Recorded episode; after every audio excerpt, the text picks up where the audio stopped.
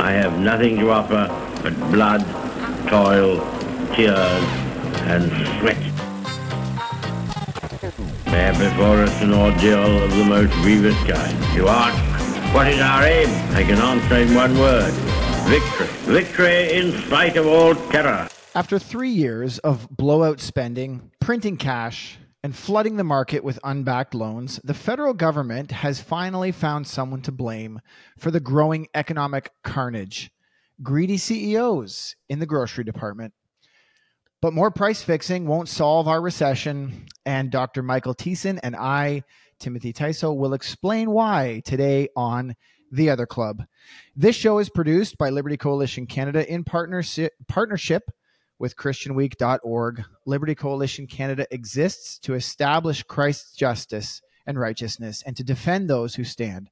Christian Week exists to provide a practical, balanced, hope filled perspective on national and global issues. So go check out ChristianWeek.org and find out what we're printing there today. Hey, everybody, it's good to be with you, uh, Tim, and with everybody listening in. Before we get started, I want to tell you about two upcoming events. Our Liberty Podcasts Live uh, event, one big event, is being divided into two nights Monday, October 23rd at Trinity Bible Chapel in Water- Waterloo.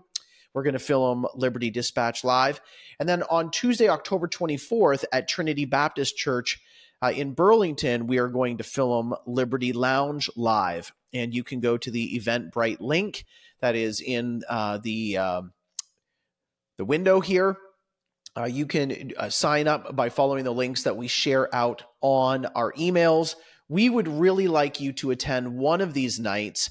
Uh, each night costs twenty five dollars, uh, seven thirty to nine thirty you're going to be able to sit in with myself, Tim, Andrew, and Matthew, uh, maybe with some special guests, uh, in order to hear us podcast live. And of course, the real reason for that event is to make you more and more aware of the court cases, the Christians who we are defending, and also about some of our um, uh, program costs. We really need to do some end of the year fundraising.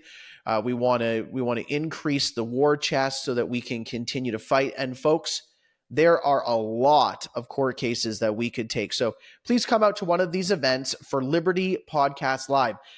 Uh, down in South Carolina, we are partnering with some American friends to put on the Spark Leadership Conference, and that's October 31st to November 1st. This is where some of our Americans are helping platform Canadian pastors connected to Liberty Coalition Canada to illustrate the current evangelistic, legal, and cultural challenges facing the church in North America. So we're really excited to be able to bring myself, Dr. Joe Boot, Tim Stephens, uh, Nate Wright, and our lawyer, James Kitchen, to the American church to tell them in Charleston what's been going on in Canada and how Americans need to be awake and aware uh, to stand for Christ and and not give in to the woke left. So that's October 31st, November uh, to November 1st. It's a two day conference for $50. And we're talking about inflation today, Tim. So to put on a two day conference for 50 bucks, look, um, our break even threshold, because we do math too, our break even threshold is 300 participants. We want over uh, 800 to a thousand people there that will help raise some money for Liberty Coalition Canada. That will help raise some money for some of our American work. So please uh, come to this conference, the Spark Leadership Conference, for 50 bucks. You can come. We really appreciate it if you would come. Tim, as we talk about money, as we talk about prices, I'm going to tell you, I'm really excited about this show, but it's going to be heavy, not in tone. It's going to be heavy in content. And I really yeah. hope our listeners, if as they're trying to get some of these basic economic concepts, they might have to have a re-listen, Tim, because we're bringing some some good stuff here. Yeah, bring it. Keep a notepad handy. Uh, pour yourself a cup of coffee, and we do really hope that you enjoy this episode and that you can absorb a lot from it. Um, again, this is the other club. This is the political dining club for those unable to uh, join in the mainstream conversation. So, and I fully understand that under normal normal circumstances, based on my appearance, this is the last day, folks, before I get a haircut. This is the last day before I shave. Allergy season is over. Uh, I'm cleaning myself up. So I understand, Tim. Today is of all days, I'd be kicked out of most restaurants. Sorry, everybody has to look at this face. but we spent more time in research than we did in powder and makeup because yeah. we're men. So that's what we're going to do.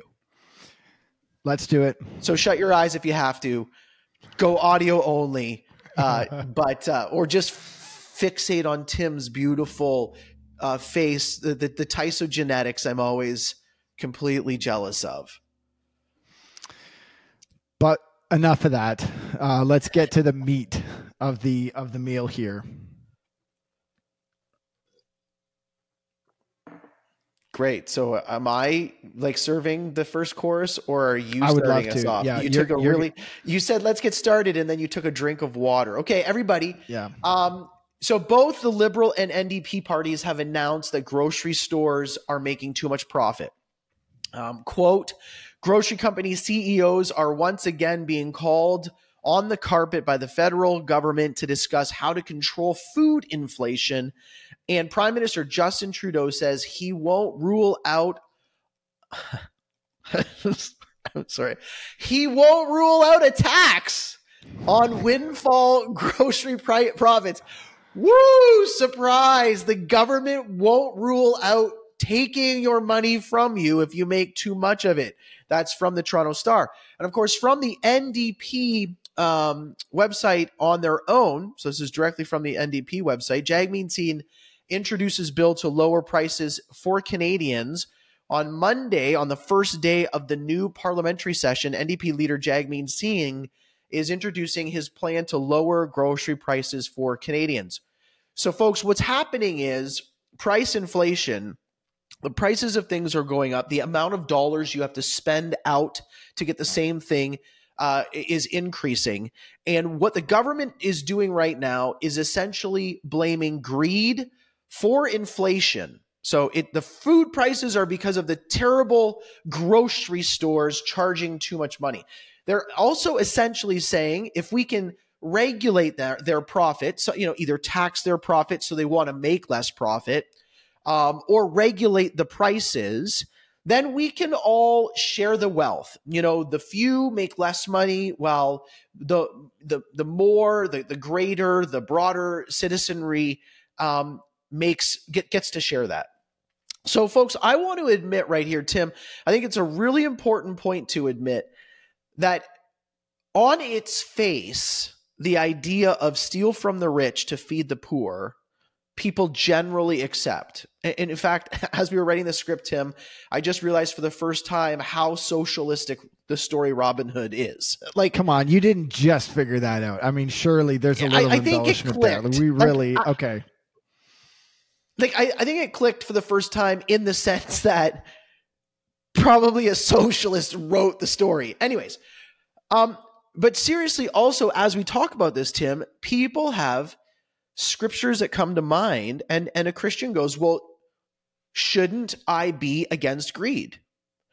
Shouldn't I be against the rich getting so rich and the poor being so poor? So I did want to read a number of scriptures before we get into this, Tim, that I think bring up, teach Christians how to think about this but sometimes some of these scriptures seem to be in conflict, and we want to just help bring information uh, to the conversation about this. So, first of all, of course, Exodus 20, 15 to 17, you shall not steal. So, stealing is bad. Um, also, you shall not covet your neighbor's house. You shall not covet your neighbor's wife, or his manservant, or maidservant, or his ox, or donkey, or his Corvette, or anything that belongs to your neighbor. I don't know why I use Corvette. I don't even like those cars. Then we come to Proverbs 22.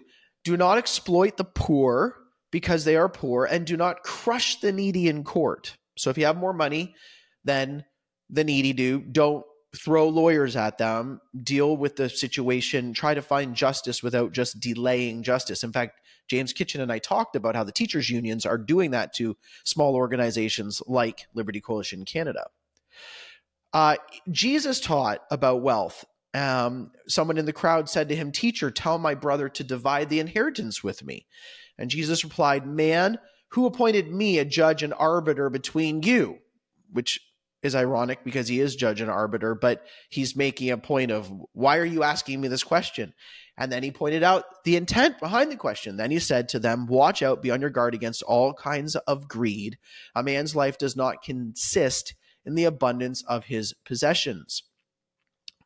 Jesus also went on to talk about greed. He went on um, he went on to say in Mark 7:20, what comes out of a man is what makes him unclean, for within out of a man's heart come evil thoughts such as sexual immorality, theft, murder, adultery, greed, malice, deceit, lewdness, envy, slander, arrogance, and folly. All these evils come from inside and make a man unclean. So, Tim, just before we get started, there are two basic concepts that Christians grapple with.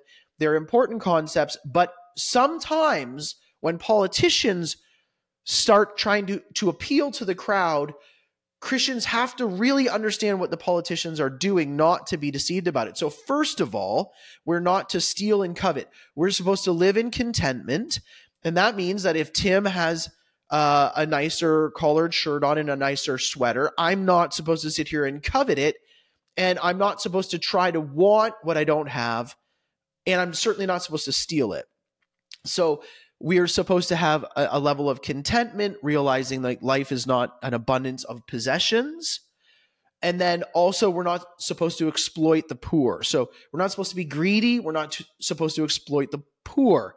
So, this is what makes this whole conversation so difficult because it sounds like Jagmeet and Justin are on our side, Tim. That's what it sounds like right now. Why don't you explain why it sounds like that as you talk about the cost of living in Canada? The first thing people should, uh, we want to be clear about is that the Bible has a lot to say about economics. And this is what we're trying to demonstrate is that every issue that we face um, as citizens on earth, as human beings, um, uh, and as culturally interested people, can be addressed scripturally. The scripture we believe not only has authority but has relevance for for every sphere that we're talking about. So yes, we are going to bring Christian uh, ethics and values and laws to these issues, and and we're going to do that today as well. Um, but also, uh, again, you'll often see uh, leftists or or anybody actually quite often appeal to biblical values because we we do have a historically Christian culture. So things like greed evoke negative uh, reactions, and so that's a way that a politician can bring you on side with his policy by saying, "I'm attacking greed." Well, greed's bad, so we would agree. But what's often missing is the biblical definitions of these things. So we say we're going to fight greed or we're going to fight uh, oppression or we're going to fight injustice. But then we don't define it biblically so we end up just attaching christian names to policies that have no christian grounding. So we're just get a just a bit of context here behind why these politicians are attacking so-called greed. What we're living through right now in canada is actually a cost of living crisis. We have inflation at a 40 year high since the early 1980s it has not been this high. At the beginning of 2023, it was 10.5%. Target inflation rates, which are which are already too high, are around 2%. So we're talking about a 500% um, overshot of what the ideal inflation rate is. And in fact, the ideal inflation rate is 0%. Okay, we're going to talk about monetary policy in a minute to talk about why that's actually a moral issue and why it should be zero, not two.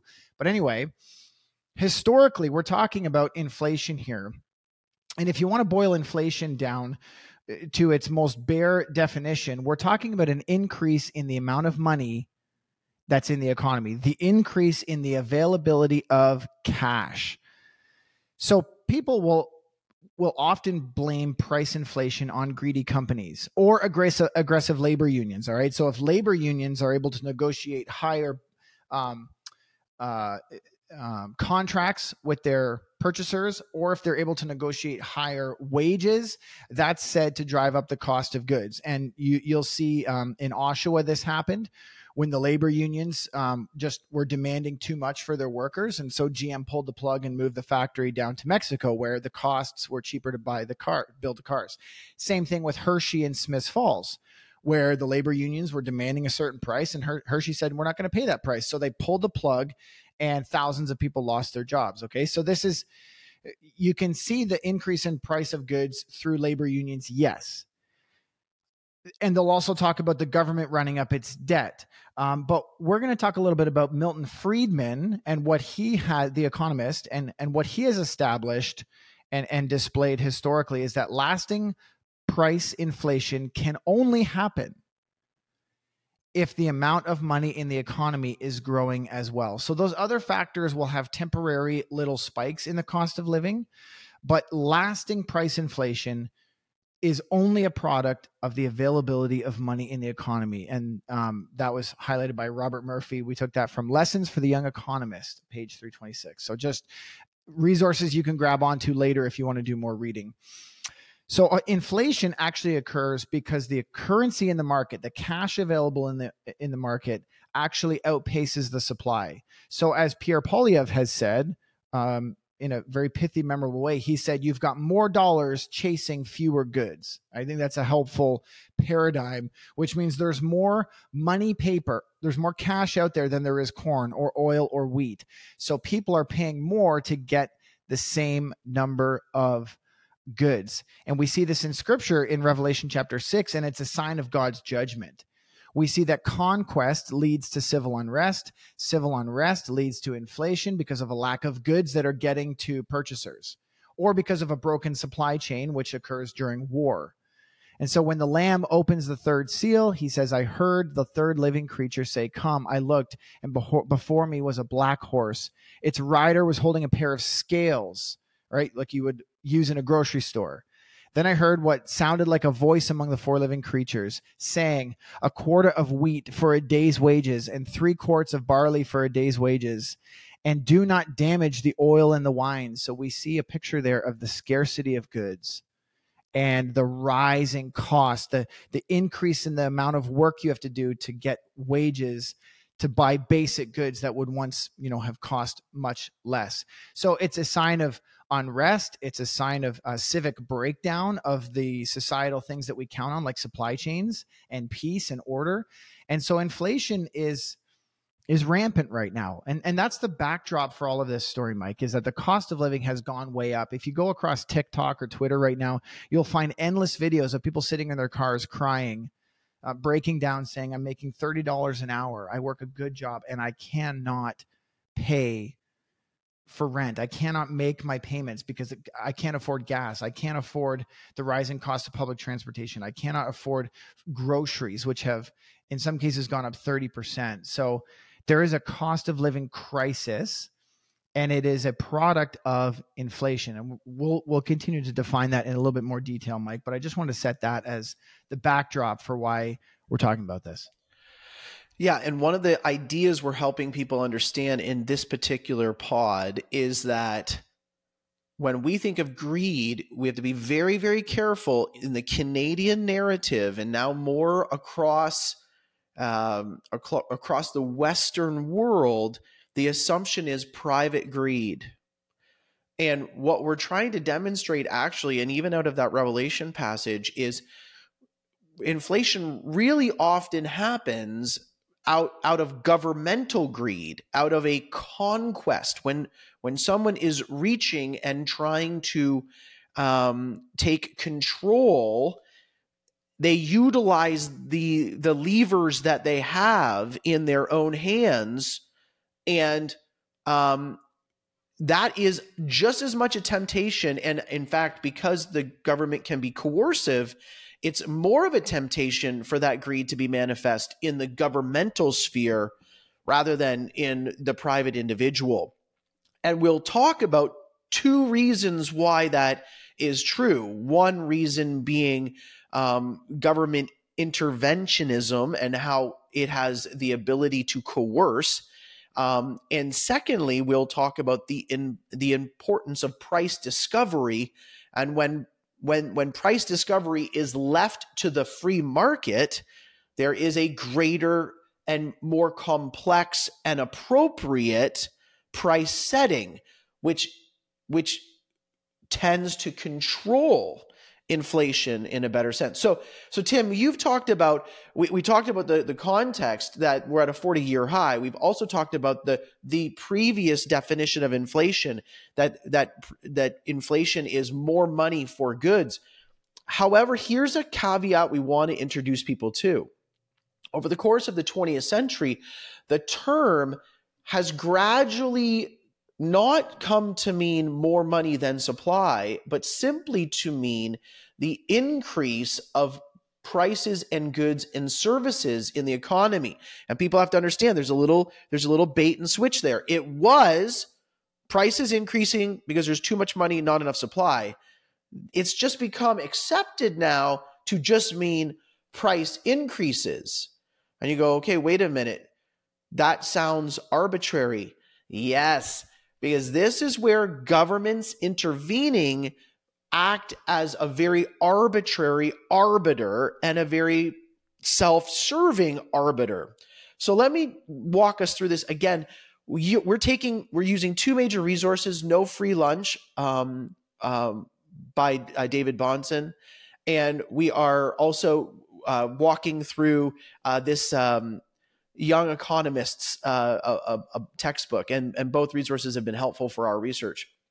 So, governments throughout the ages have systematically debased the currency, Tim, uh, meaning they reduce the market value of each unit of money while enriching themselves. So, let me give you an example from ancient Rome. So, in ancient Rome, the Caesars would take gold coins that they were paid as tax tribute and they would melt them down and then they would add a smaller base metal and have the mints produce more coins than the original number and yet keep the official markings on the coins the same. So just you have a you have a um, you have an ounce of gold. If you melt that down it can only make certain amount of coins. So everybody thinks there's only a certain amount of coins in circulation and a certain coin has a certain value. So everybody can then turn around and go, oh, if I give you this for a gold coin, it, it means something. But when you melt down the gold and then add that extra metal, instead of just being able to produce a thousand gold coins, you give your, the, yourself the ability to produce 1,100 gold coins. So everybody's walking around going, hey, why is there more money in the system? Why does it seem like the government has more ability to buy stuff up? And I, I don't understand. So that's what happened. And then, of course, the merchants become aware of this and they would adjust their prices accordingly. Oh, I'm I'm really dealing with a government official here who's trying to buy something from me. He's giving me less gold per coin. And so I will demand more coins. And that is the way the price inflated. Mike, can I just jump in here with a quick, yeah. just an, uh, just one other quick illustration? And we saw this during COVID in the housing market, and I think this is probably the easiest way. If if this concept is hard for you or it's new for you, this might be the easiest way to understand it. If you tried to buy a house in 2021 or maybe 2022, you went on realtor.ca and you found that the number of houses for sale were very few. There was just not many people um, selling their homes. And what you found was if you tried to go see a home, you would have to schedule a showing amid 50, 60 other showings. And if you submitted an offer, you'd be in a competing offer situation with 5, 10, 15, sometimes 20 competing offers. So the housing market became impossibly competitive. And it also drove up the prices of houses. People in 2022 were selling their houses for 20, 30, 40% over the asking price. So the price of housing literally just shot through the roof overnight. Why did this happen? Because people had access to what? A lot of money. So somebody who could normally on in, in a regular year only offer $350,000 for a house they were now guaranteed a loan of up to 500 600 700,000 which means that they could offer more to begin with so to compete with those offers you had to increase your own so you had more money in the economy because people had access to loans they had Because access the to cash printing more money. Yep. They were literally printing more money, and you print money by issuing it to banks, and banks issue it as loans. So you have more money in the pockets of more people with more competition for fewer goods. So it made buying a house impossible, eh, which, by the way, under the, the Trudeau Liberals, the average price of a home in Canada has literally doubled in eight years. We're talking under 400,000 in 2015 to now over 750,000 in 2023. So this is this is the effect that takes place when the government is involved in uh, diluting or devaluing a currency by increasing its supply to the market. So I just thought maybe that would kind of put a slightly different angle on that, Mike. Yeah, and conquest is a great way to understand monetary policy that debases consumer independence and power and creates poverty independence. If you flood the market with with money to increase your own governmental buying power and to decrease the uh, the independence of the citizenry, and those people who have money and who are operating in the economy know what you've done and decide, well, if you've devalued the dollar, I'm taking more dollars. What you create is this struggle, and you and you create more poverty and more dependence from the people. So then you, the government, turn around and say, hey, look at those greedy people over there. We need to take more of their money. And it and it's and it, look, I'm gonna read, we're gonna read so many good quotes to to deal with this. But clearly, Tim, this is again uh, coming from the young economist, whoever is in charge of creating these green pieces of paper has a very nifty operation. It's extremely easy for the US government to print more dollars. The cost of printing is just a few pennies to buy the paper and the ink necessary. Then the government can print as much money as they want with as many zeros as they want to achieve new like a, a new uh, new money at a negli- neg- negligible expense to them and this is an awesome amount of power because when you flood the market with money, you devalue the money that's already there. Buying power is slashed.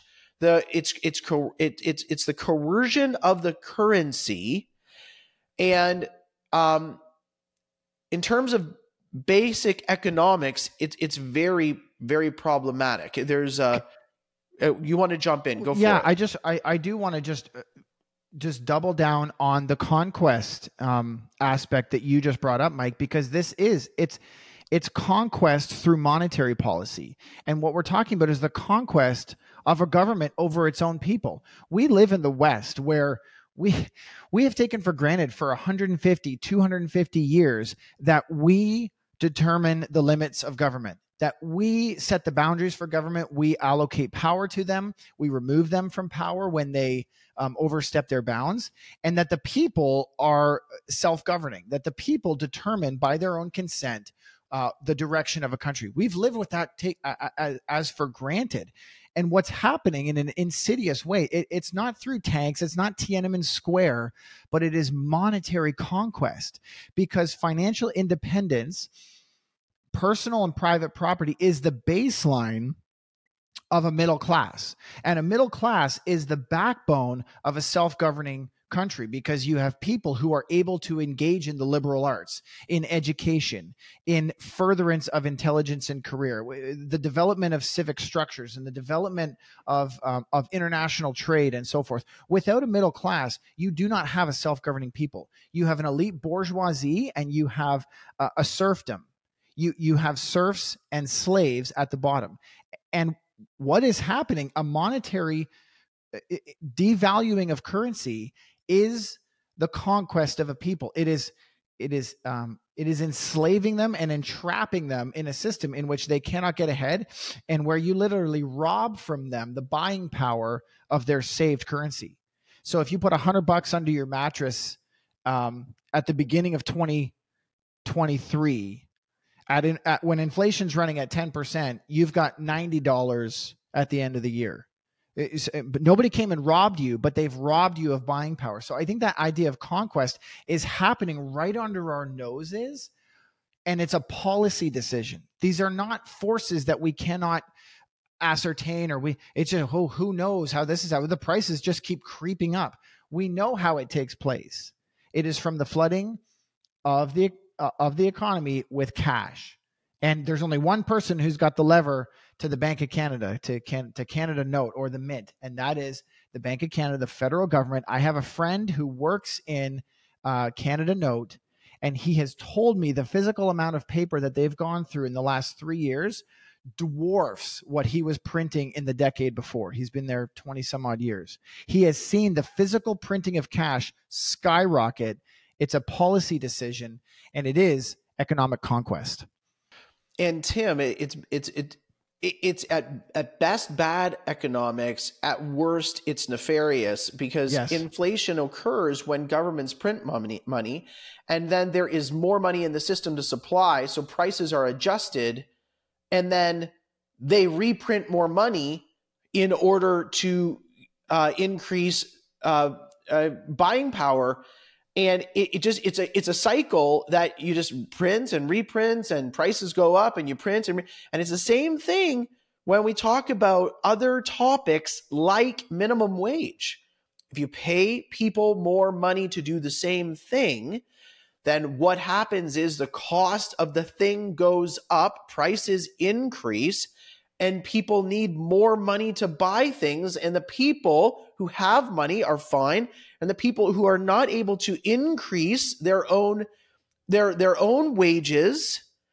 And you know so for example if an if a 15 year old who's a typical part-timer is making 20 bucks an hour and a 30 year old single uh, or young father is is making $23 an hour because we're because we've come in with an arbitrary minimum wage you know 15 year old comes to me and says i want to babysit okay, well, I'm paying you cash and it's worth $5 an hour to me. It's, it might be worth a dollar an hour to me.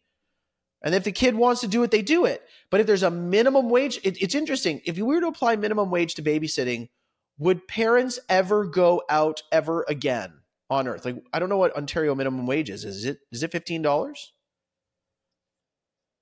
Yeah, that's, that's more than a check. You go for oh, you go for three hours with your wife, and and you're you're now paying the equivalent of your of your of your food bill. So this is what happens when the government arbitrarily gets involved, but they do, and they keep doing it as if there's something again, if if it's if it's being naive, then they're just being naive.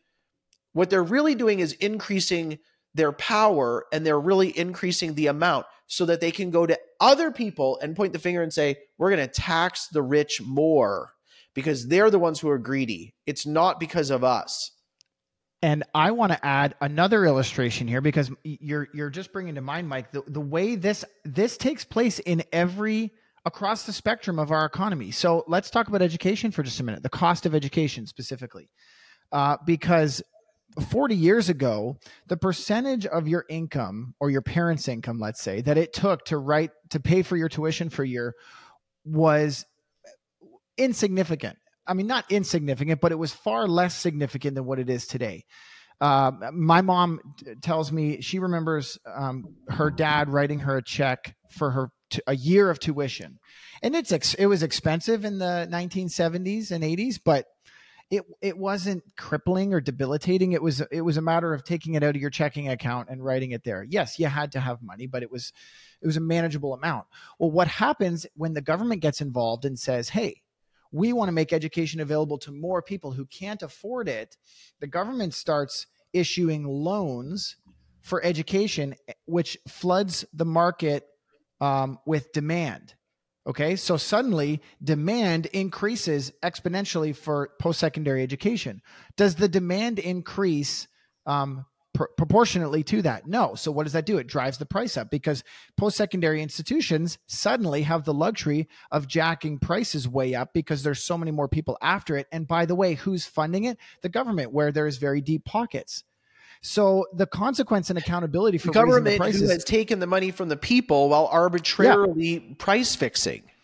Well, and it drives up the price of education. So now the pe- people's loans are way disproportionate to their potential income afterward, which is why we're in a student loan crisis, especially in the United States. And then what you have is actually credential inflation because now you have more and more people getting those same credentials. The value of that credential diminishes post graduation. So now you need a post secondary degree to sort mail in a mailroom. Where is before it meant something because there was a scarcity to it. So now your education means nothing even when you graduate with a with an honorary degree in the arts or in even in some tangible um, field. So inf- inflation in- takes place in non-monetary fashions as well. And I hate to say it, but it happens when the government says we're going to solve this problem. We have a problem, and we're going to fix it. The 40 years down the line, it has destroyed collaterally totally a, a number of other fields. And this is why people need to resist the government's intervention when they have such power um, that's disconnected from accountability or or or real commodities such power and and so many bad policies because again tim if we think about it the only way to break the pattern is for an employer to say i'm going to hire a, i'm going to hire a person who doesn't have all of the credentials and i really don't care. For the institution to stop pumping out people like to self decide we're going to close a few programs because they're just not needed in the economy and for the individual to say i'm not going to school. Like I'm, I'm not i'm not paying that. I will go figure it out how to work. Oh but who comes in again the government comes in and says no we've got to regulate jobs and the standards so you have to have this education and so th- this is just again, look at there's a name for that. The name for that. The, the name for that is a cartel. That's what you just described, Mike. That's well, a cartel. The more and more we get into this, the more and more I realize that governments are just cartels. Uh, now, people are going to take that as a quote, but the reality of it is, is we do believe in anything can become a cartel, a, a cartel if you do not have the moral principles to restrain yourself and your institutions. You will just become another big hand reaching out in conquest. Look, let me read. Uh, let me read a little bit um, from David Bahnsen. The existence of big government and progressive income taxes guarantees non neutrality. He's talking about in the government. With steeply progressive tax rates, inflation pushes taxpayers into higher and higher tax brackets, even at unchanged real incomes. Think about that. I could afford bananas, but now I make a hundred billion dollars a year and I have to spend a hundred billion dollars a year to get a banana. But the government's pushed me into a higher tax bracket, not because I've actually gotten any more money, but because they've devalued the currency. And so now, because I'm in a higher tax bracket, they take more of my money simply because they've devalued the money. I'm in a higher income tax earning bracket. Taxes have to be paid on interest receipts, even though the bulk of interest rates represent inflation premiums. So, soaring tax revenues coupled with government's high marginal um, propensity to spend lend to an increasing share of government in the economy. Um, that is from Robert Mundell.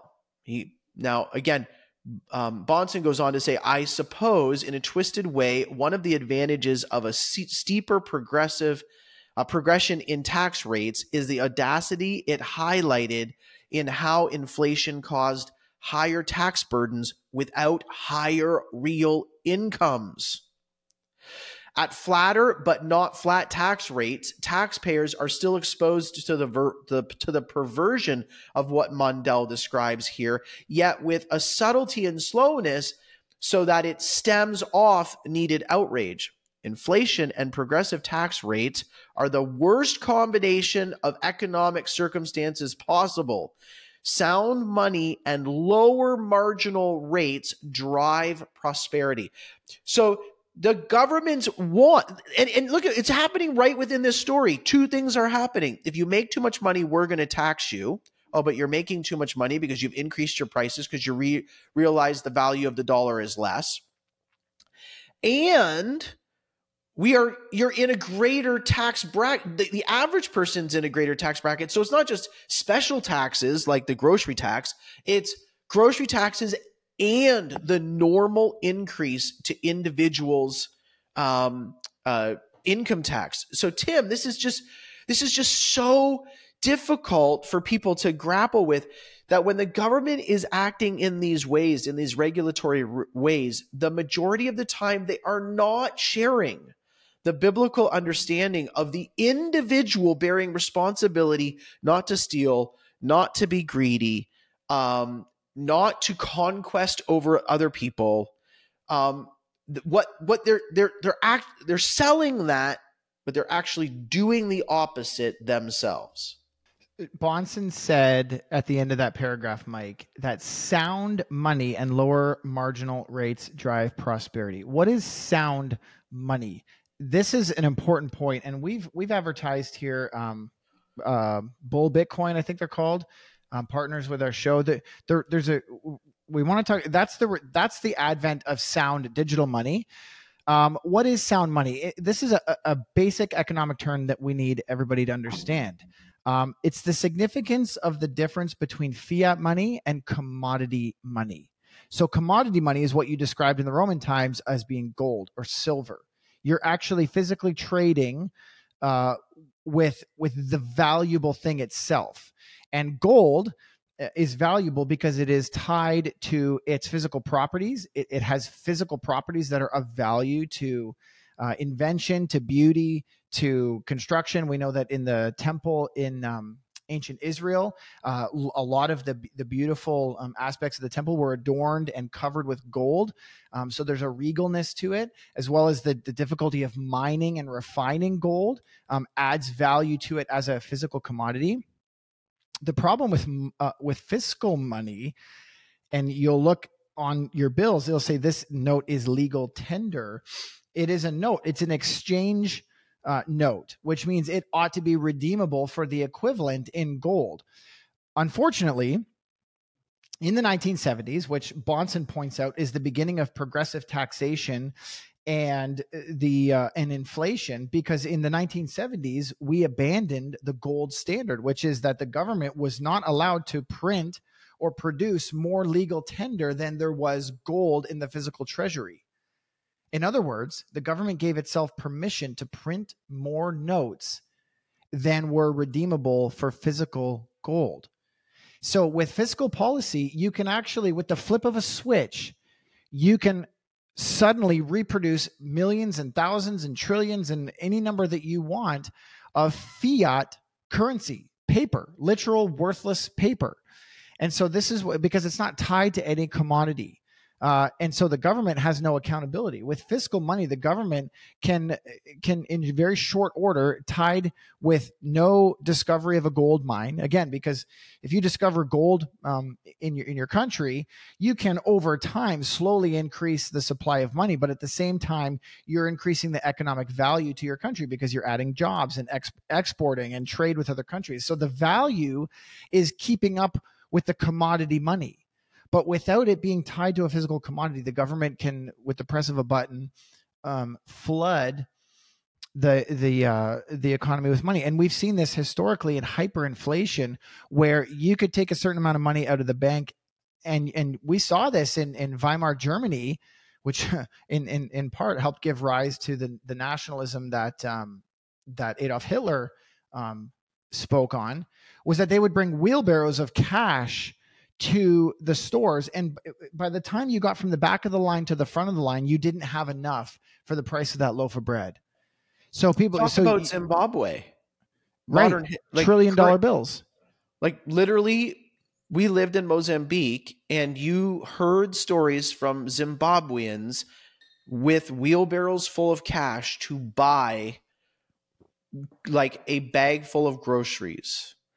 So so this idea of money becoming meaningless is very important and Tim I'm I'm I want to before we get into analysis and I'm going to give you the mic back to start our analysis off but I want to read extensively um, from uh, David Bahnsen, No Free Lunch. And I want to read extensively from a chapter called Value and Price Discovery. And this is this is why the conversation we're having is so important because if you can think of like I, I just don't think people think enough like this, Tim, where my paper money is worthless if the government is intervening and me and the person from whom I am purchasing can't v- discover price. We can't discover that together. So let me read uh, from him right now. Prices are important not because money is considered paramount, but because prices are a fast and effective conveyor of information through a vast society in which fragmented knowledge must be coordinated. That is a quote from Thomas Sowell. If we understand prices for what they are, pivotally important signals in a free economy, the last thing we would do is use the coercive power of the state to alter prices wage controls, price controls, and artificial manipulation of interest rates all work together to do one thing vastly distort price discovery in the economy. The results are min- are misinformation delivered to entrepreneurs, a misallocation of resources, and a misunderstanding of risk and reward. He goes on to quote F.A. Hayek. The creation of wealth is not simply a physical process and cannot be explained by a chain of cause and effect. It is determined not by an objective phys- not by objective physical facts known to any one mind by the separate differing information of millions sorry but by the separate differing information of millions which is precipitated in prices that serve to guide further decisions. Bahnsen goes on to say, in his own words, the complexity of prices is appreciated by the humble and ignored by the arrogant. The individual prices of goods and services we receive, in the individual prices of goods and services, we receive the best reduction of information readily available to us Without the omniscience, those who believe themselves qualified to set prices apparently believe that they have. The subjective nature of value is philosophically non negotiable for advocates of a free economy. Once we've tied value to some object- objective standard, we have invited an undesirable to the process, and that is the appointed arbiter of the objective value. Subjectivity in value is not only logical and cogent, but necessary to allow exchange to freely occur between the betterment of all parties. So that's pretty deep stuff, Tim. But at the end of the day, that's what our il- illustrations are saying. If someone says babysitting hours must be paid here, they are setting an objective value to something that's completely subjective. I, it, it only has certain value on nights when I want to romanticize my wife. Like if, if we're on a normal day and I don't need to get Sarah uh, ready for some fun fun and, and hang time, you know, it's maybe babysitting's only worth X amount of dollars.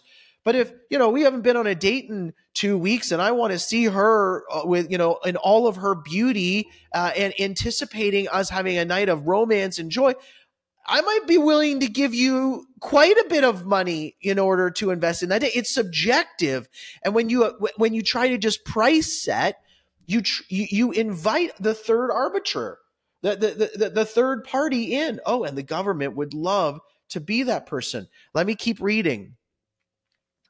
Um, let me keep reading. Demand and supply are the opposite extremes of the beam.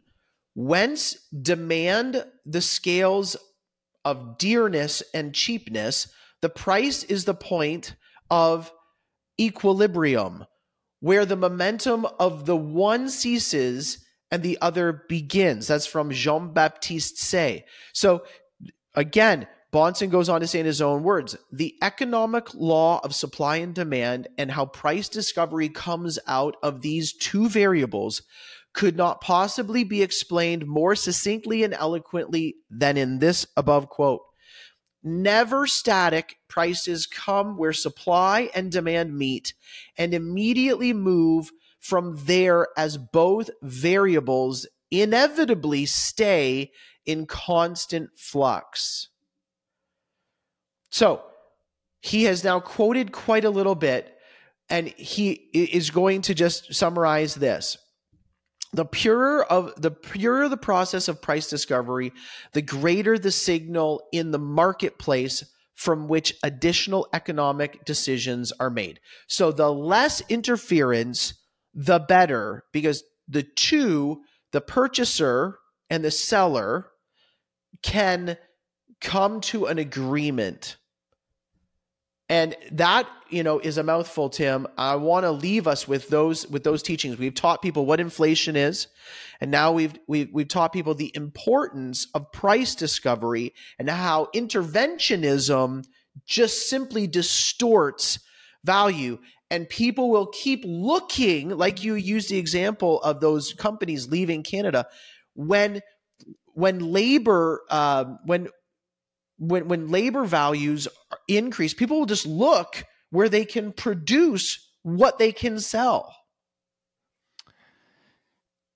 Um, I like the levity of uh, uh, imagining you digging into your pockets, getting ready for a date, and and you know calling in the bookies and just like I'll take all the cat like calling in your loans when you're ready for a date. You there is no expense p- spared. I, you so know what? Pre- I almost brought I almost brought your daughter into it. Like your little daughter after this podcast saying uh, at some point when I need a babysitter, which likely will never happen again in my life, maybe when I'm a grandfather, and your little daughter saying, "Well, Pastor Mike, how much is it worth to you tonight? Exactly. This is, uh, I, this, like, these are going to be financial lessons that I'm going to be passing on.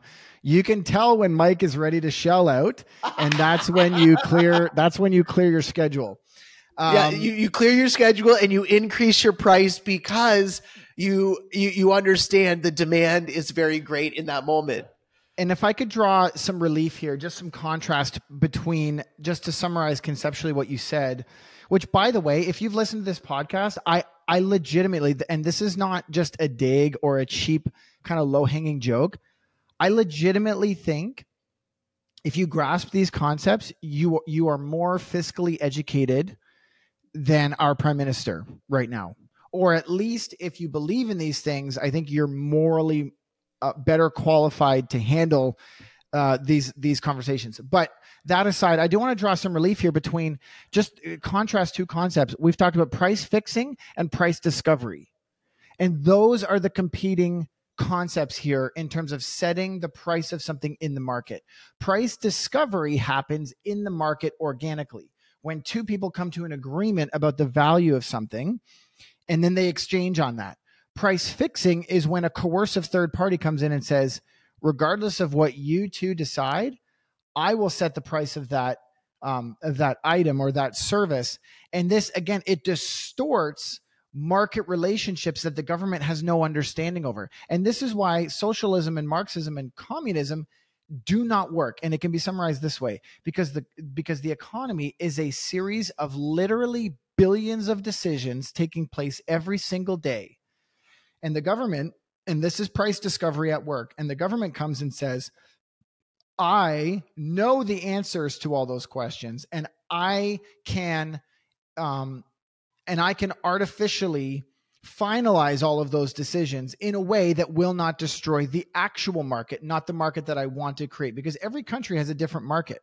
They have different natural resources, they have different skill sets, they have different natural propensities of their people, they have different um, values in terms of um, how the elderly are cared for or how healthcare is covered. Like every country is vastly different. And these are the results of price discovery. So I, I just wanted to summarize it that way. And then I want to bring it back to kind of our current context as we wrap up. I'm sure we're still 15 minutes away here. Thank you, listeners, for staying with us. Uh, because uh, again, I just believe this, these are the foundations of a sure uh, economic worldview um, as opposed to what we have now, which is Whoa. largely fantasy. We're only at 54 minutes, Tim. Okay. Like, we're not over time. Okay, like, let's roll it out. Let's roll it out. Like they better You're probably like they better tucked in for an hour here. Like, come on. Okay, go get if if now is a good time, go brew another cup, put the kettle back on. Okay, this may be a two cup episode. Let's keep going. So I want to bring it back to our current context. Inflation has and everyone's admitting it. Like our federal government is admitting that inflation has blown up in this in in the west right now. What they're not admitting is that it has blown up in the aftermath of flooding the market with cash which two years ago they were calling. Remember? Does anyone remember quantitative easing? Does anyone remember that? We're not printing money. We're engaging in the time honored practice of quantitative easing. It's printing money. It's literally the same thing. And why were they doing this? And when were they doing this? Through the COVID crisis. Okay.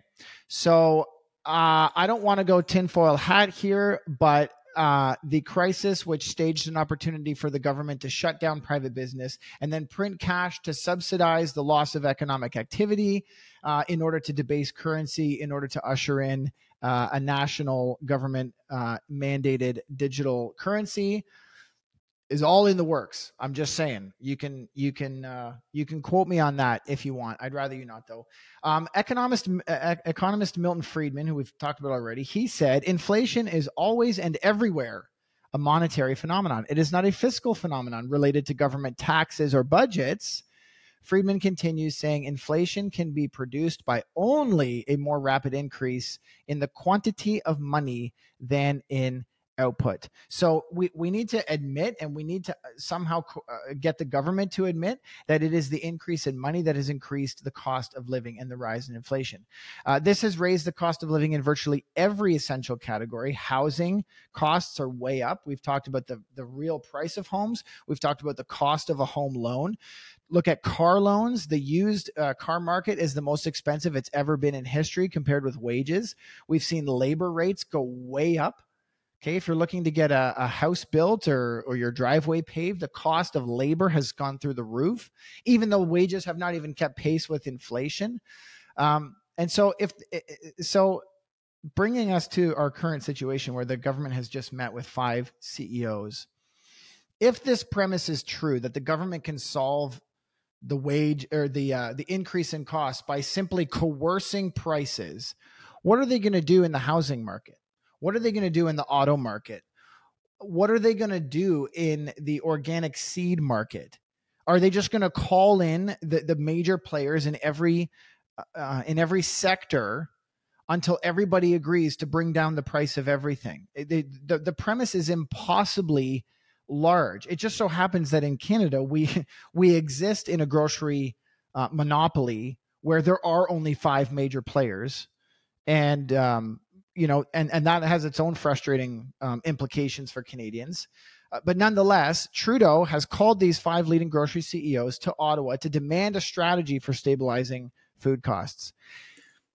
This is this is my take on this, Mike.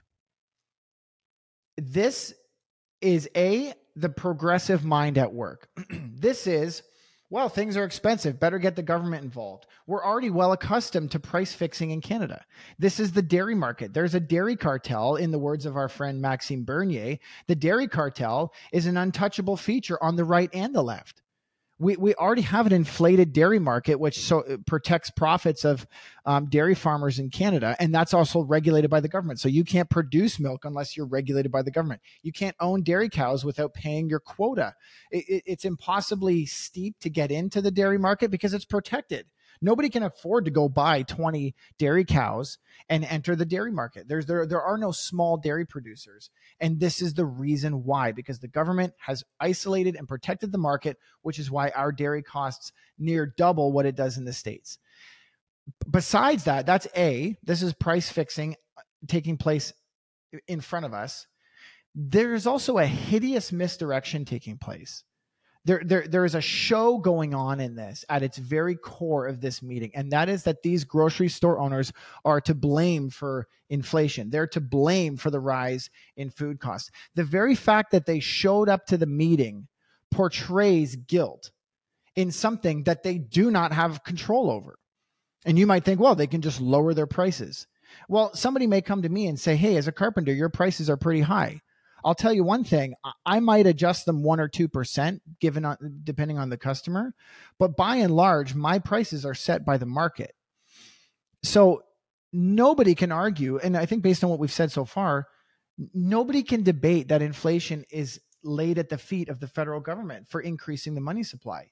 And yet, they walk these CEOs, they call them in like like uh, like four kids playing out on the on the part the the playground, and the principal comes out and yells, "You three, you five, get into my office now." There's an assumption of guilt just by existing in the market that these people are to blame for the for the increase in food costs.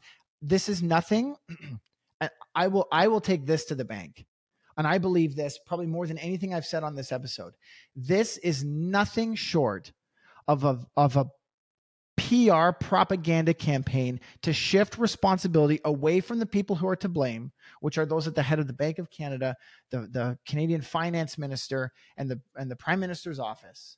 It's to shift blame off of them to private players in the marketplace to say it's their fault, not ours. This is an election campaign strategy. It is nothing short of that. Trudeau even threatened them by saying if the CEOs can't fix this problem and provide, quote, real relief by Thanksgiving, which is two and a half weeks away, then I'm going to act. Then daddy's going to have to come in and pull out, uh, you know, get the get the belt off and and and start laying down spanks. We're going to and we haven't as you said at the top, we're not ruling out a taxation measure. What the, the, the leftists have never seen a problem they couldn't fix with taxation. And and and you have to think mm. about the implications of that tim. You have to think about the implications. The implication is you choose to make less money or you continue to make the, the amount of money and we take a portion of it we the middleman take a portion of that in our program now think about that is there a hidden motivation there? Oh, the more money the government takes in in this time, the more programs the the, the government can provide, the more uh, the the more money people can uh, pay the government, and the larger the government can grow, which they can sell back to the people that you need us. But they also sell, but they they also they also don't give all the money back to the people. And so this is literally robbing from the rich while I get rich and then giving some back to the poor. When also just remember folks, greed is a is a is an issue of the heart. So let's say somebody makes a billion dollars a year. Is that a greedy person? The fact that they make a billion dollars has nothing to do with they have whether they have a greedy heart or not. Like Bill Gates, like let's just let's just use Bill Gates as an example here, Tim.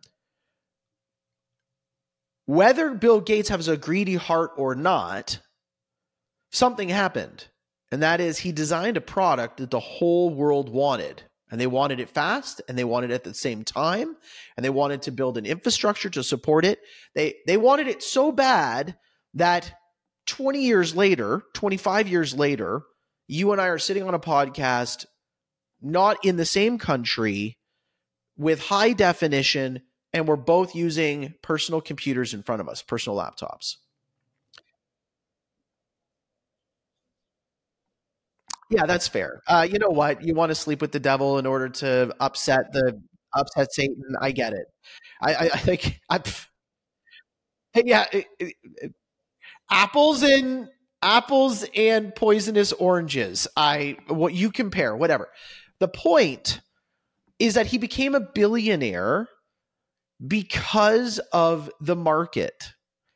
Now, if greed would cause him to not give any money back, to be unkind, to develop a monopoly, to coerce governments to create laws that no one else could com- create computers. Because again, that's what's going on with the dairy industry, right? You have a bunch of dairy farmers who, if everybody could produce milk, if everybody could just go and buy a cow and produce their own milk, number one, they would be needed less. And number two, the resale of their farms would be less because if anybody can go and produce it, then I don't have anything to resell. Oh, interesting. That's exactly what dentists have to face. That's exact. That's that's what that's what um, uh, restaurants have to face. You know, if a restaurant decides to franchise itself twenty times, and then another new restaurant opens and competes with them and devalues the amount of each franchise, the market, the people people spend their money elsewhere. So so the dairy Exactly. So the dairy industry got government intervention. And if you're a dairy farmer, of course you're going to be pro quota. Why? Because it helps you retain the sale value of your farm. But guess what? Your your farm becomes so valuable, nobody can buy it. Oh, other than major, larger corporate. So so who can't buy it? Who can't get into the dairy supply? The person who says, I really like milking cows and I got two. And so supply is controlled. Um, you know, we've seen videos online, we've seen videos on Twitter just recently of dairy farmers dumping 20, 30,000 liters of milk because they had reached their quota. One of the very few dairy farmers uh, who is uh, standing in opposition to, to milk quotas and to milk production quotas. So all of this is is can't be pointed back at the private individual and say greed because greed is a matter of the heart to which someone has to give account to God. And if they're not stealing they can be greedy. Like if they're not stealing from people they can have a greedy heart. And the only person they're not criminally liable. The only person they, they're going to give account to is god because they didn't give enough of their money back to other people or to the church or uh, or to or to be to be kind. But there's no but but the, but just success does not mean greed. So so these these these uh, grocery store owners they might be the most generous givers in canada. They might give free money back to canadians all the time because they make money and then they give it back freely. The government wants to say oh we'll take some of their money. We'll take our cut create our program and by the way, Tim, what is one of the most permanent fixtures in society? Government programs. You start taxation on one thing, it ain't going away. So then you turn around in 10 years from now and you go, why are groceries so expensive? Oh, because the government's still taking their tax cut on it, even though the market's not needed. They, it, it, it's, it's just completely arbitrary. That's you know what you said, Tim. One of the big concepts you want people to take away is, is what you were just talking about. How you know it, this a PR thing. The the thing that I want people to take away is sit back and bask, bask in the amount of arbitrary price fixing there is, and consider that before you immediately jump online and and and, and get deceived by government that is using Christian language but not acting in any way um, in God's created order that would allow for you know what they're saying they're doing to actually happen.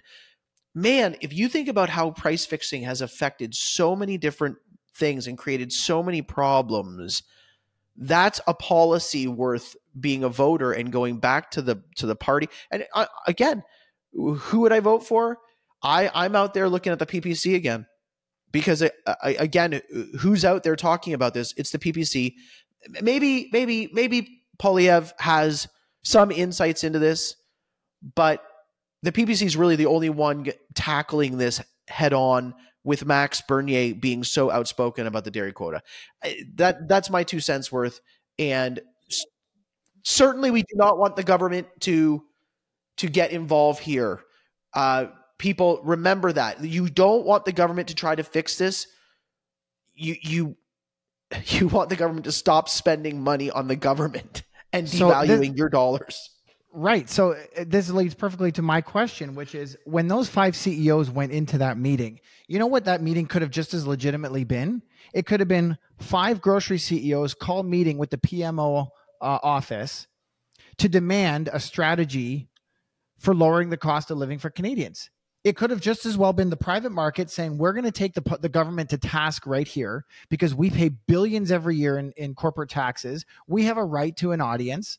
So we're going to create an envoy to Ottawa and we're going to sit him down and we're going to say, government, you've increased your bureaucracy by thousands of people during the again this is another stat for for your 8 years of liberal reign in Canada since 2015 the federal government since 2015 has become the largest employer in this country.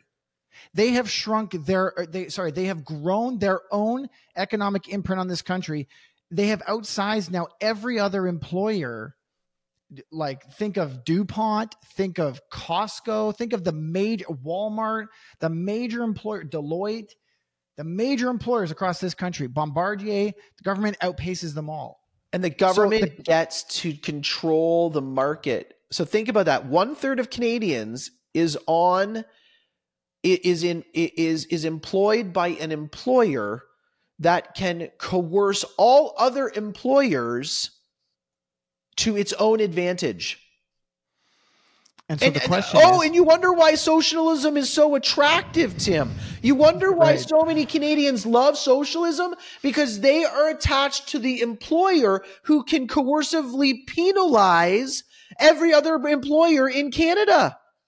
Hey, so if, government if, worker, go start your own company. No, thank you, because my employer can squash you. So, so if you turn around and say to the government, we demand that you actually shrink back your expenditures. And by the way, the, the government equivalent of a profit is a tax. So uh, have we turned around to the government and said, hey, why don't you take less from us? That's a direct savings to Canadian. What, is that even an option in an age of skyrocketing cost of living? No, it's not, because the government is seen in its own eyes as a natural force for good. So, in the midst of all this, the Liberal government's demands, this is from the Toronto Star, were criticized or blasted by the Retail Council of Canada, who said rising grocery prices are more due to external factors such as supply chain challenges, Russia's invasion of Ukraine, fuel prices, and climate change. Uh, grocers are always prepared to have good faith discussions with government about our industry uh, or about affordability to Canadians, but we are not going to get anywhere with a discussion that time and again fails to look below the surface as to the true causes of rising grocery prices. what's hilarious here is that this is just a, this is just the other side of the propaganda coin. The retail council, who is uh, um, paid to represent the interests of big retail, is saying no, it's not greed. Our CEOs aren't greedy. It's the war in Ukraine and it's climate change. It's more propaganda. The cost of living increases due to inflation, which is a government policy. So they're not getting it either. This is what's so insane. People are saying, oh, it's the war in Ukraine. That'll bring down costs. No, it won't. The government needs to allow us to drill our own oil and produce it here. We have all the oil we'll ever need in Canada. We've got timber. We've got food. We've got fresh water. We've got everything we need. Ukraine has nothing to do with the cost of living in Canada unless it's government forced uh, or or government imposed consequences. So what my my well Ukraine does because the government is taking money from Canadian citizens right, and billions. spending it in Ukraine and taxing Canadian citizens in order to do it. Like I know I know the point you were saying. You were saying yeah, sure. just the investment in Ukraine is costing that. Um, I and I would I, I would I would give the government a shred of leniency here for calling these CEOs and saying, look, we've got a problem in the grocery industry. I'm going to call a meeting and we're going to see if we can come up with a solution. There would be a shred of leniency here if we could find one area, one portfolio in Canadian society, culture, economy, or international relations that can that the federal liberals have improved in the last eight years. Anyone? Give me one metric Give me one example. Give me one facet of society that is stronger, more profitable, more joyful, more robust the only thing I can think of is the is the gay lobby. Canada has become far gayer in the last eight years. That is the only thing.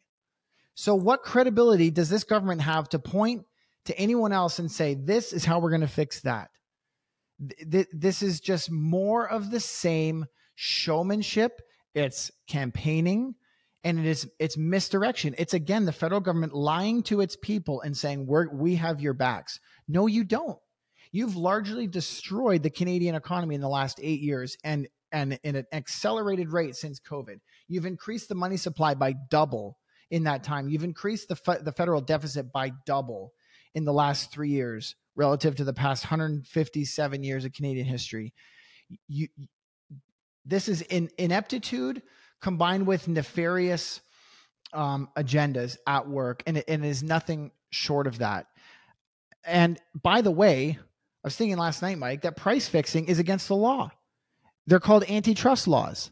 And they were passed in the late, late 1800s in order to curtail industry leaders from meeting together and deciding on a price that would disadvantage consumers.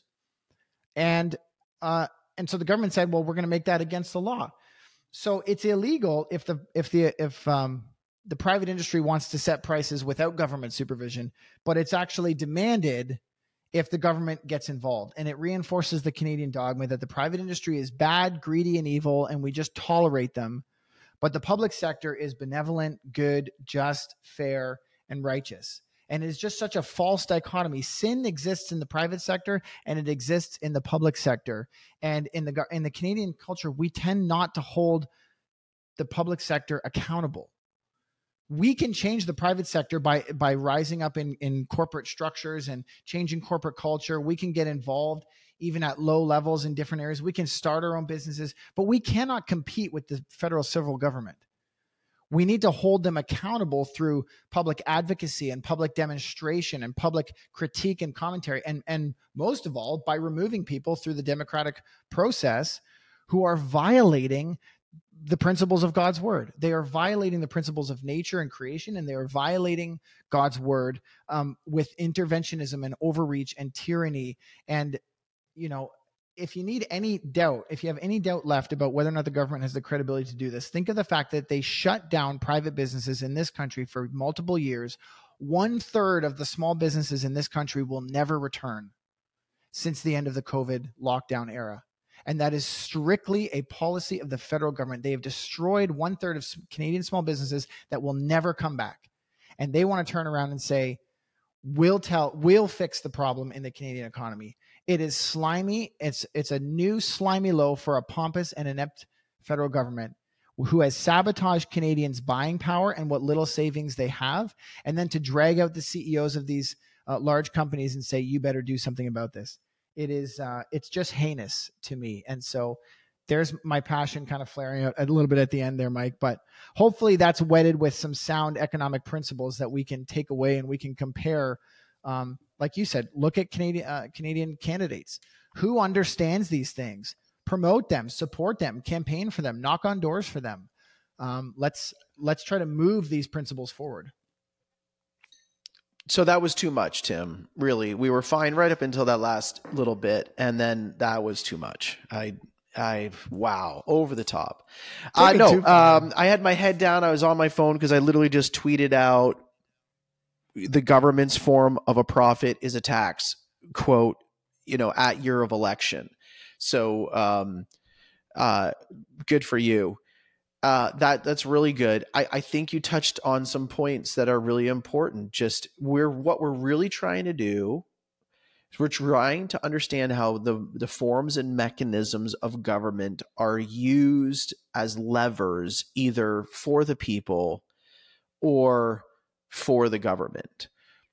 And greed is a problem for everybody, and you can't solve someone else's greed, but you shouldn't covet their stuff and try to steal it. So if there's a billionaire who gives $900 million back to whichever place he wants to give. That's a very generous person. Um, you can't go out and covet his $100 million just because you didn't make it. And the government shouldn't be used as your lever. You shouldn't go vote for people to be your lever to steal. So, so the, the, there's some real there's some real issues going on here. And again, people, this is just biblical ethics lived out in the real world or not lived out. This is just simple people. You know, dairy farmers and and some government representative who wanted to promote quota sat down one day and said, "How do we increase the, the sale of your farms?" And the dairy farmer says, "I like that idea." And they were in the room and they made a policy. And someone else saying, "But I just want to milk two cows and maybe I want to build my own business." You can't do that anymore. This this is what happens when we take the government and we and we try to utilize the government in a Marxist type way to control the outcome rather than just a fair rule of law. And so this is all outcome uh, producing. And Tim, you know, as we were talking about price, and people can feel like this is an arbitrary transition or not. If you want to know what's really valuable, the one thing I will leave us with is what is really valuable is the life and death and resurrection of the Lord Jesus Christ that he laid down for you. If you are sitting here going, "Man, I'm interested in this topic because I want to I want to increase my own wealth. I want to give generously. I want to protect um uh I want to protect uh I want to protect other citizens from government interventionism yeah, that, that's all worthwhile. But if you're still sitting there and your greatest investment is accruing wealth and and and and, and living for living for yourself and and and and and and stabilizing yourself, and you haven't realized the greatest thing, the greatest gift has already been given to you, and that is that Jesus Christ bought those who will believe in him at a great price. This is 1 Corinthians 7 23. You were bought at a, at a price.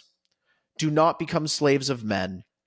Brothers, each man, as responsible to God, should remain in the situation God called him. Just uh, remember that Christ died to save you from your sins. If you accept that, you will have you will have had purchased for you the greatest thing that you could ever acquire, and that is eternal life. That is that is uh, uh, reconciliation with God. And when folks, when we're talking about the arbitrary price of things, just remember the great price that the Lord Jesus Christ paid Himself for you.